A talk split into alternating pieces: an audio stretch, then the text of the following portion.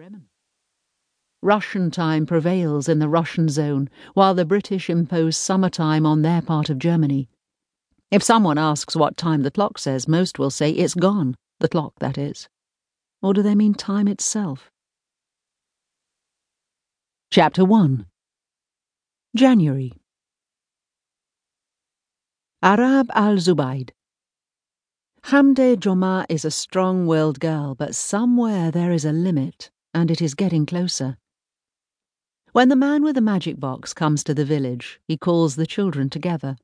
The little ones are to ask their mothers for grain, the older ones are to pilfer food, but everyone has to come to see the magic box, which, so the man claims, eats sugar and shits sweets.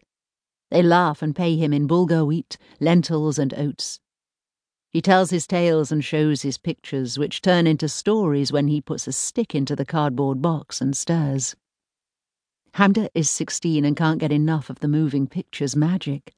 She filches bread from her mother to pay the man, takes handfuls of lentils from the stores. She thinks of her uncle, who owns a great many hens and five cockerels. During his afternoon nap, she sneaks in and steals some eggs, just so she can see the pictures moving again, hear about heroes and freedom fighters, feel the world expand. But as she leaves her uncle's tent with the eggs, he awakes, catches the girl, and strikes her.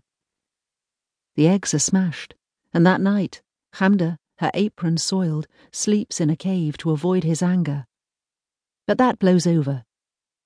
Every evening, when he has told his stories to an end, the man with the magic box concludes with the same words This is the darkness.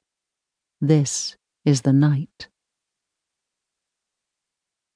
Washington, in the Oval Office at the White House, President Truman sits writing his diary. He wakes early on the 6th of January and fits in a few hours' work before strolling down to the station to meet his family. A good 35 minute walk, he notes, glad to have his wife and children back home. The great white jail is a hellish place to be alone. The floors creak and crack at night, it takes little imagination for him to picture old James Buchanan wandering back and forth, full of anxiety over a world beyond his control. In fact, the unquiet spirits of many presidents traipse up and down the stairs, complaining about what they should have done better and what they failed to achieve.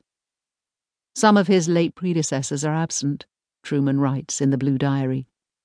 They simply don't have the time, being far too busy controlling heaven and governing hell but the others, the poor, tormented presidents who were misrepresented in history, get no rest.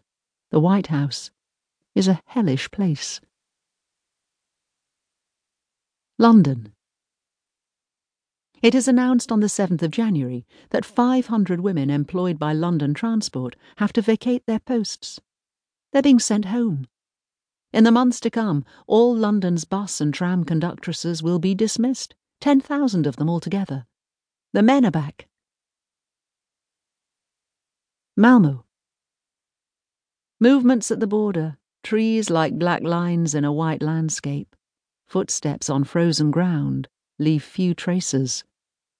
The world is full of fugitives eager to escape. Some borders are less tightly controlled than others, the roads narrow and winding, the locals occupied with their own affairs. A border between Germany and Denmark another between Denmark and Sweden.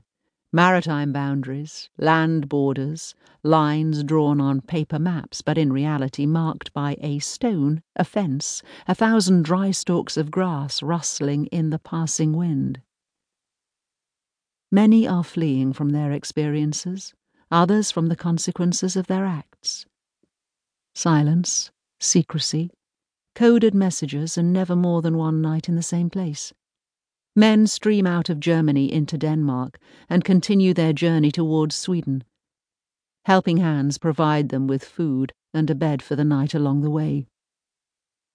Per Engdahl wants his passport back. Denied it, he finds himself confined to his own country, which he wants both to preserve and to expand until the borders give way. This is a contradictory vision which he will work tirelessly to realize. The Swedish Security Service classes him as a Nazi.